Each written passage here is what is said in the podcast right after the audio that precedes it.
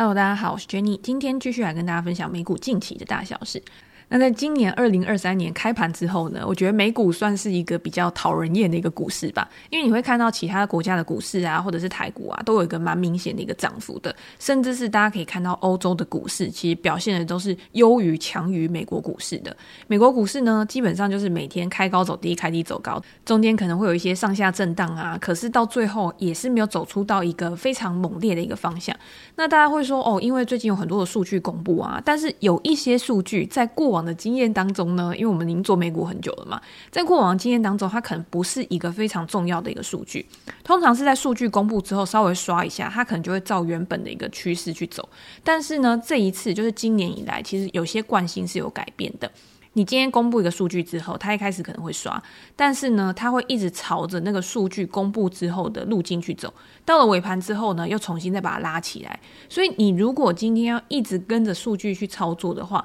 会变成说你很容易被多空双八。又或者是它的一个持续性是很短的，那在那么短的一个时间里面，如果你是要做比较波段、比较长期的操作的话，其实就不适合参考这个数据嘛。所以呢，这个也是今天你要当短期投资人，或者是你要做长期投资人，他考量的点会不一样。那礼拜五的时候会有一个更重要的数据公布，就是非农就业数据。在昨天呢，其实有公布一个职缺数，这个职缺数呢，其实也是算蛮重要的。因为我们是可以借由这个数据去观察，说现在劳动力市场的一个状况，到底供给跟需求的一个缺口呢，有没有慢慢被补上？因为在之前联准会主席鲍威尔他在演讲的时候，记者会上面也有讲嘛，我今天呢要去看劳动力这个状况到底表现得怎么样。在疫情之后呢，很多人他都不出来上班了，提早退休啊，或者是靠资本市场赚太多了，他不愿意再回到劳动力市场，那就造成劳动力供给的一个短缺。短缺之后呢，当然就会推升薪资价格的一个成长，这个也是推升通膨很重要的一个因素。所以昨天看起来呢，其实这个缺口还是没有非常的明显的有拉近的一个样子，那就表示现在很多企业呢，他在找人的时候，其实还是要支付比较高的一个薪水。这个部分呢，有可能在未来还是会形成一个比较大的一个压力吧。在礼拜五公布的非农失业率或者是薪资成长啊，加班的工时，其实都可以给我们再进一步的资讯。我知道很多人他就会想啦，诶，昨天亚马逊又公布了一个很大的裁员消息，好像要裁员一万多人嘛。那这些大型科技股，他裁的人到底这些人去哪里了？难道他都没有去显现在失业上面吗？这个之前其实我们不管是在文章里面啊，或 Podcast 里面都有跟大家分享过。其实我在一两个月之前啊，有看到微软的纳德拉还有出来讲，他那时候就有说，大型科技股他去裁的这些人啊，其实呢有很多的公司，很多的传统产业，它都还在一个数位转型的一个趋势上面。在这个转型的过程当中呢，以前他们可能需要的人力跟他们现在需要的人力是完全不一样的，所以这些大型科技股呢，它可能裁员，或者是里面有人跳槽，它是很好去找到新的工作的。那如果以数据来讲呢，因为科技股啊、软体股啊这些，它不是单独一个区分区分出来的一个就业类别，所以它是散布在各个产业里面的。所以我们看到新闻的时候，常常看到的是比较大公司的，因为新闻一定都是聚焦在比较主要大家关注的公司上面嘛，它没有办法去代表整个就业市场。其实这个我们也是要再持续的去观察，或者是持续的用其他的数据去做一个辅助。好，那昨天呢，还有一个蛮重要的，就是联准会的会议纪要。这个会议纪要呢，就是他们在十二月的时候开会的一些内容嘛。出来了之后呢，市场是有稍微的震动一下，就是抖一下。本来已经开始要走高了，但是在会议纪要出来之后呢，又走低。但是尾盘的时候还是有在拉起来。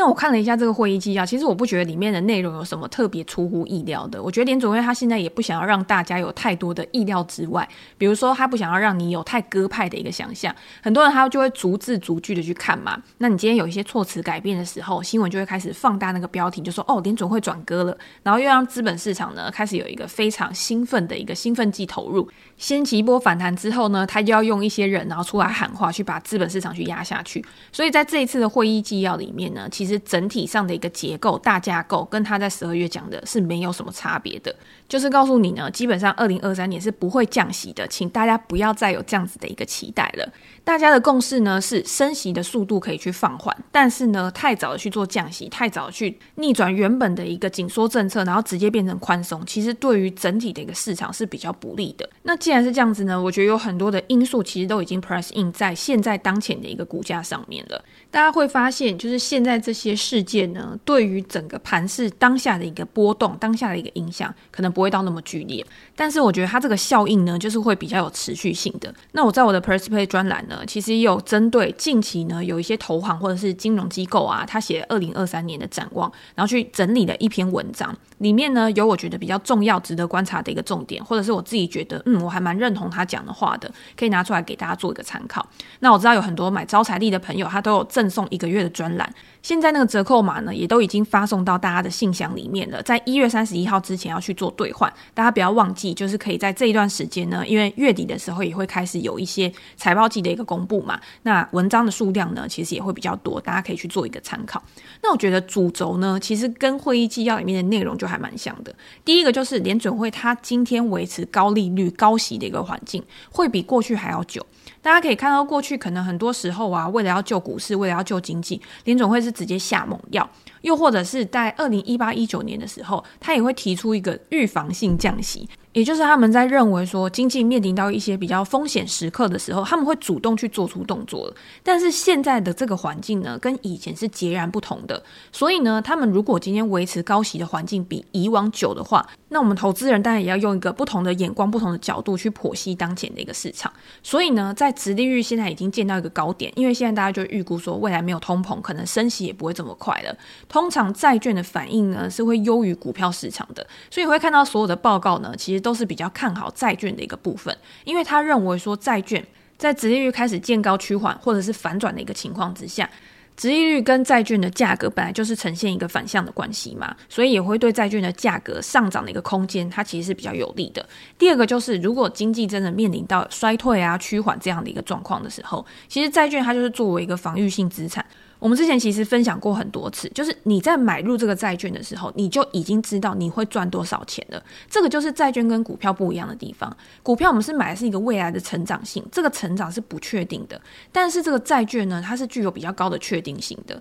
你今天如果买的是公债。那今天，如果美国公债，只要美国政府在不违约、不倒闭的情况之下，它其实就是一个无风险的资产嘛。那如果今天公司债的部分，公司债又分为很多种，公司债可能有投资等级的公司债、非投资等级的公司债，像是垃圾债。那这些投资等级的公司债呢，在过去很长一段时间，它都没有办法提供一个很好的报酬率，因为他们的风险也是相对低的。这些品质好的、这些财务体质非常好的公司，它在过去这种低率时代呢，它就是只能给你非常常微薄的一个殖利率，所以没有人会想要去投资，因为他会觉得说，这些好的公司，既然我可以去买它的债券，那我买它的股票赚的钱一定是更多的。只是到现在这种不确定性的环境，股市一直下修嘛，大家对于未来前景都是比较悲观的。这个时候呢，公司债的值利率相比于过去，它可能提高三个 percent、四个 percent，以前可能只有两个 percent，现在你这样换算过来，可能有六个 percent 的一个值利率。那只要在到期之前呢，这些公司它的一个营运状况都没有出问题，我是可以真的拿到这些获利的，拿到他的债息，拿到我的本金，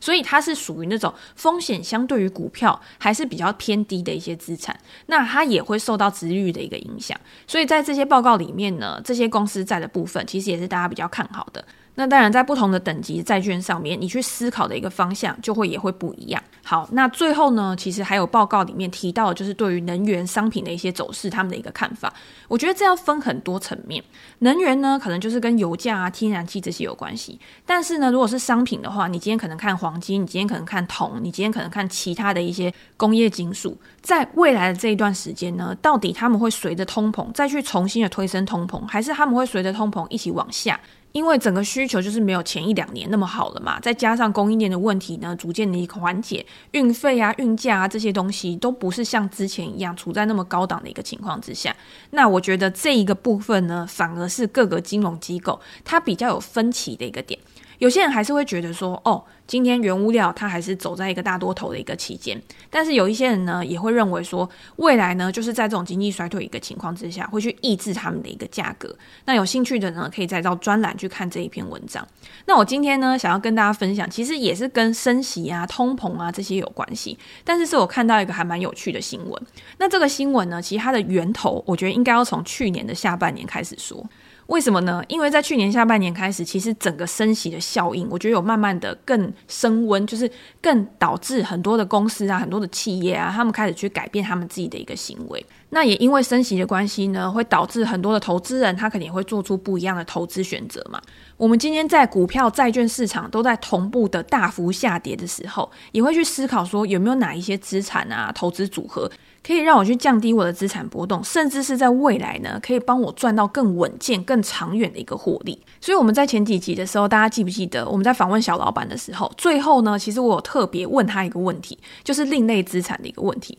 那个主题呢，其实就是我从去年开始有在关注，然后刚好在他的展望会上面听到，我觉得很值得来跟大家分享的。其实有很多的国外机构呢，都已经把这个另类资产的一个投资组合去提供给他们的一个客户，不管是机构客户啊，或者是高资产的客户。其实都可以去投资这样的一个商品。那大家可能会觉得很疑惑，就是这些另类资产啊，到底跟我们一般投资的股票啊、债券啊这种我们常常可以交易的资产有什么不一样？我觉得里面啊，其实有一些细节是不一样，但我觉得最大的差异是流动性。流动性这个问题呢，其实不管你今天是投资什么东西，其实都要去注意的。甚至是你把钱放在银行，如果今天银行呢，它开始有一些流动性的问题，它可能也会导致挤兑啊。所以这个流动性的问题呢，是我们在评估每一项资产的时候很重要的一个风险。好，那为什么会想到这个呢？就是流动性的问题去引发了这一连串的一个故事。那黑石集团呢，大家可以看到它的股价从二零二二年的大概十月、十一月的时候就开始持续的一个下跌，甚至它的跌幅呢是高于整个产业、高于整个大盘的一个平均状况。原因呢，就是公司当时呢开始限定旗下的投资者对他们一个叫 Bris 的一个资产进行赎回，导致市场质疑说公司是不是有流动性的问题，去影响股价，或者是影响到未来黑石的一个营运状况。那大家就会开始去抛售它的股票啦。不过在一连串的下跌之后呢，大家也会发现这两天呢，黑石集团的股价又开始回稳向上。其实是出现了一个新的消息，去激励股价上涨，就是加州大学呢去跟黑石他去签了一个新的合约。那这个合约呢，就是他会注资四十亿美元，然后到黑石的这个基金。那大家会想说，到底什么是 B-REITs 嘛？这个 B-REITs 呢，其实就是 B Blackstone，然后后面再加 REITs，REITs 我们就很熟了嘛，就是不动产证券化，我们可以自由的在公开市场上面交易的一种证券。所以呢，也有很多人他会把它拿来当做一个类收息的一个资产，因为通常这些 REITs 呢，它都可以提供比较高的一个利息。那这些 REITs 他们就是有很多的物业，那这些物业呢，可能包括医疗机构啊、办公室啊、数据中心啊、公寓啊等等各式各样不同的一些物业。那这些物业他们出租给别人之后呢，他们就会有租金的一个收入嘛，然后他们再把租金的百分之九十的一个收益呢，去分配给他们的一个股东。所以对我来说呢，这些 REITs 它除了有支付股息，而且有一些是长期支付股息的一个功能之外呢，它也会有一些成长性。比如说数据中心的 REITs 好了，它是不是就是数据中心的一个建制？那这些数据中心它就要非常积极的去收购，才有办法去覆盖它的一个服务范围嘛。那因为这个需求是越来越大的，所以也导致了它在扩张的同时呢，第一个是它有规模优势，第二个是呢，它可以有源源不绝的现金流进来。当然，它也会面临到一些竞争的问题。这个就是在看每一家 REITs 的时候，我们要去评估的，跟公司要评估的一些基本面的因素是一样的。那比如说大家很喜欢的这个 Realty Income，它其实也是每个月支付股息的，而且我记得它现在的股息大概也有四五个 percent 左右。那它就是可能租给一些零售的物业啊、便利商店啊，这些也是非常稳健，然后会签长期合约的一些租金收益。所以它也可以很稳定的呢，非常长期的去支付它的股息，而且股息是持续去成长的。那 B-REIT 其实它就是未在公开市场上面交易的，它主要是设计给一些资产比较高的一些个别投资者。你说要高，我觉得好像也不是到非常高，就是可是它是可以提供给一般投资者的。它一次最低的投入金额呢，大概就是两千五百美元嘛。那如果你是长期的投资，或者是你想要做更多的投资的话，那可能就可以有更高。那黑石呢，就把这些资金去投资在具有稳定收益的商业房地产上面，那它也是全球最大的商业房地产拥有者，它拥有了非常多年、三十年以上的呃历经景气循环的一个成功经验，所以当然就可以吸收很多的投资人啊，去很放心的把资金交给他，希望可以借由黑石精准的眼光呢，带来获利的一个成长。可是大家也知道，就是二零二零年呢，以前疫情之后呢，房地产市场都非常的蓬勃发展嘛，所以在二零二一年的时候呢，其实它吸收了非常非常多的资金。可是到了二零二二年的时候，情况就不一样，因为联总会开始去做一个很积极的一个升息了嘛。在这个积极的升息上呢，你可以看到在年中的时候，中间的中，年中的时候呢，房价还有创下新高。但是后来呢，房价就一直往下了嘛，因为你看三十年的固定房贷利率一度升破七个 percent 哦，在七个 percent 这么高的一个殖利率，这么高的一个利息负担之下，想要买房地产的人，他一定会想说再观望看看，那也导致房地产市场急动嘛。好，那我们刚刚有说，一般投资人呢，你想要参与房地产市场的投资，在之前那么热的时候，你不是直接去买房子，就是买入房地产相关的股票啊，或者是不动产证券化这一些商品。可是呢，我们买房子跟买这些证券化的商品最大的不一样就是，房子你今天要买，你是不是也要看？那你是不是也要花时间？你买了之后，你要卖，你想要投资获利，你是不是也要花很多时间跟金钱的一个成本？所以房地产的流动性呢，相比于其他的资产，它一定是比较差的。你需要非常长的时间才可以把这个资产消化掉。而可以在公开市场上交易买卖的股票、不动产证券，其实就很简单嘛。你今天晚上开盘的时候，你打开你的手机，点个滑鼠，然后按个两下，你就可以把东西卖掉，然后你再去买你想要买的其他的一个资产。那 BREIT 它当然说没有像我真的持有房地产这么麻烦，但是呢，它跟一般的不动产证券化或者是股票相比，它的流动性还是会比较差的。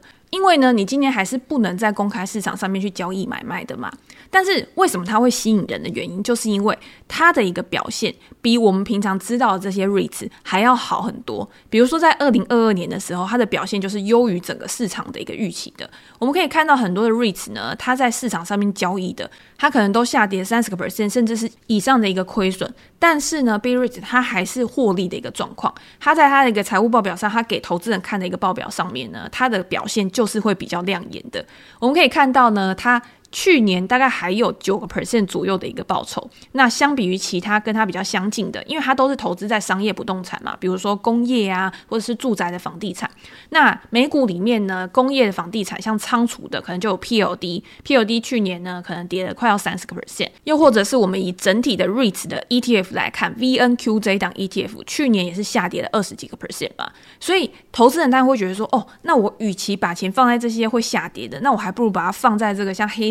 一样，他可能可以给我保证收益呀、啊，可能可以给我稳稳股息，甚至是他投资的房地产呢，可能品质都是比这些一般我们可以公开交易的一些公司，它的房地产还要好。我觉得他就是给人家一种品牌形象吧，就是因为在这些殖利率啊，然后在这些优势的一个情况之下，他到二零二二年的时候呢，累积了高达六百九十亿美元的一个资产哦。那这些资产呢，当然就是看中黑石未来可以为他带来很好的一个收益嘛。不过到了去年十一月，这个故事呢就开始有一点转换了。其实如果大家有在观察一些报道的话，你会发现大概七月的时候就已经有杂志去质疑他们未来表现的一个可持续性，甚至那个时候就已经有发现这个基金呢，它流出跟流入的一个状况呢，好像已经不如以往了。现在流出的。情况呢，慢慢的开始上升，甚至已经快要到损益两平了。那如果今天没有新的资金再进到这个基金里面，那他要怎么样再去做扩展？他要怎么样再去很好的去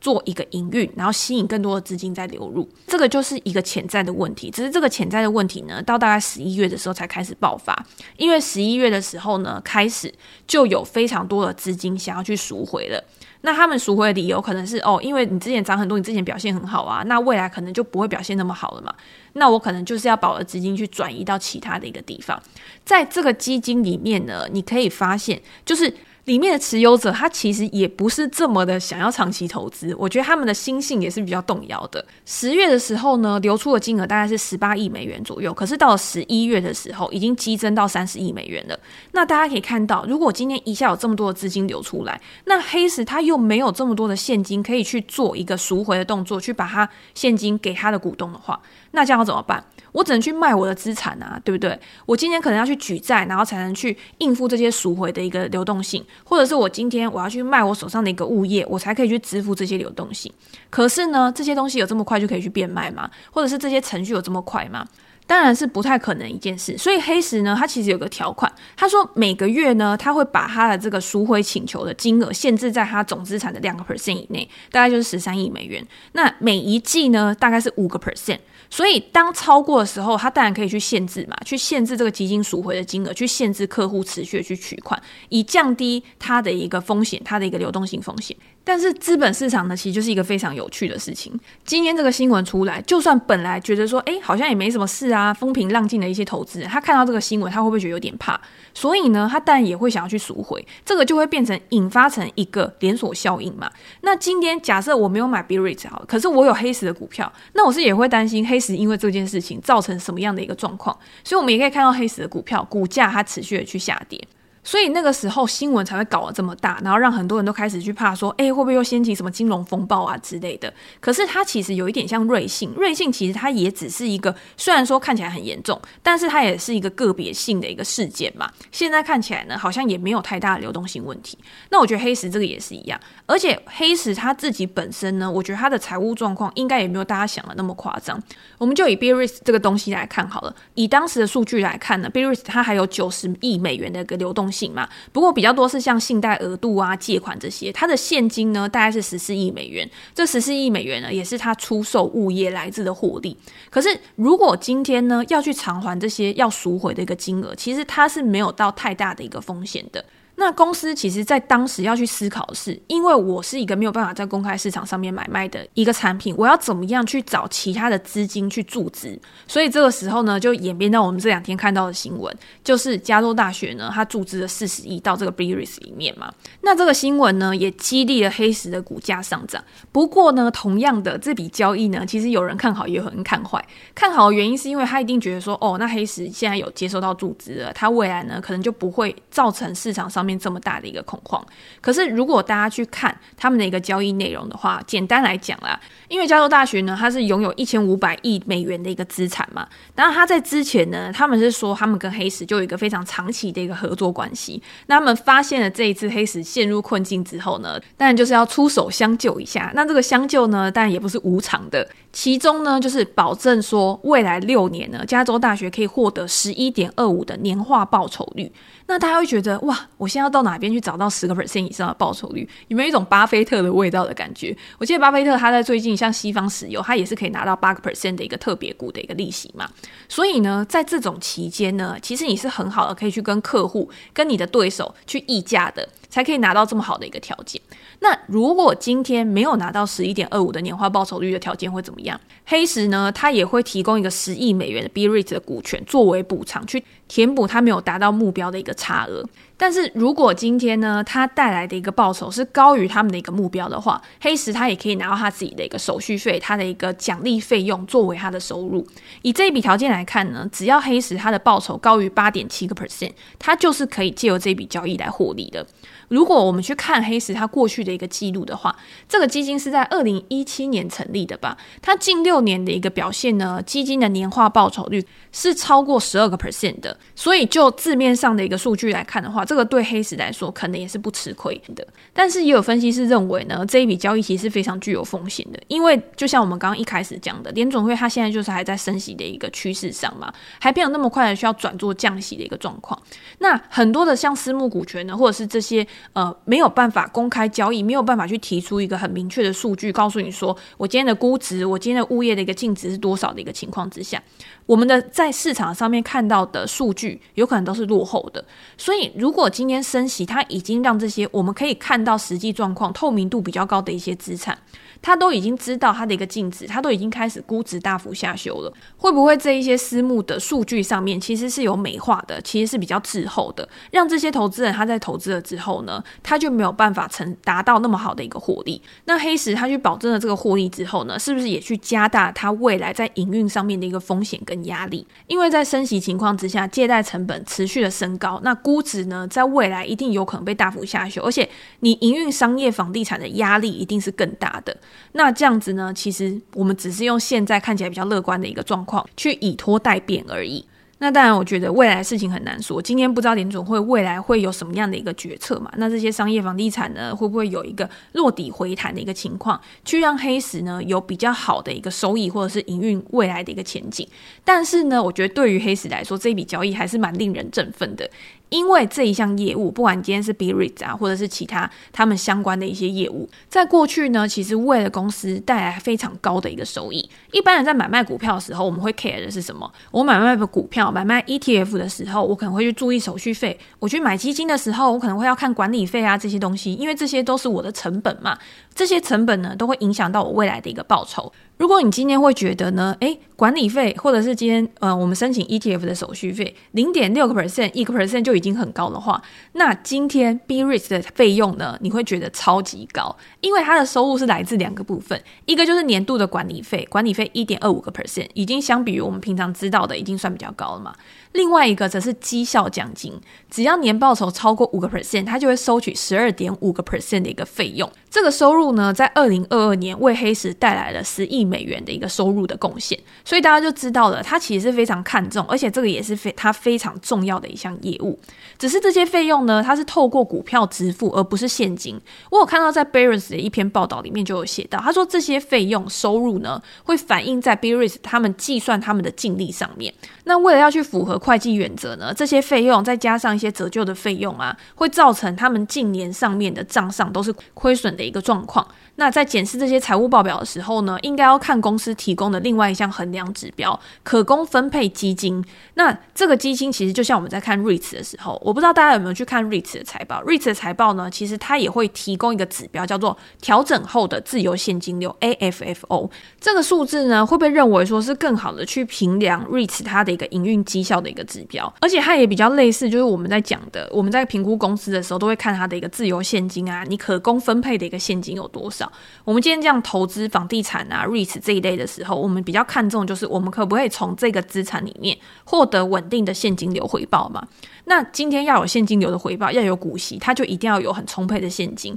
除了去维持它正常的一个营运跟扩张之外呢，它还有余力去照顾它的股东，这样子才是一个值得长期收息的一个好标的。所以呢，我觉得在这样的一个评估上面呢，今天我觉得大家不一定要去选择像黑石这样子，就流动性比较差，然后它保证就是说。诶，一定可以给你多少获利的一个标的，而是我觉得借由这个例子，你要知道就是说，今天呢很多东西它可以给你稳定的收益，它就一定有一些反面，可能有一些缺点，比如说它可能流动性就比较差，或者是单笔投入的金额就比较高。但是在股票市场上面，在可公公开交易的市场上面，你有没有办法找到类似的标的，甚至是它有更多的一个成长性的标的？我觉得还是有的，尤其是现在很多的股票啊，很多的公司其实它都已经跌得非常多，它的估值可能都已经到的一个比较合理的一个价格了。我们今天在看瑞驰这类公司的时候呢，因为就比较贴近我们刚刚讲的嘛，REITs 这一类的公司呢，其实我觉得它都是需要有非常好的一个资本的能力，有实力才可以一直常驻在这个市场上面。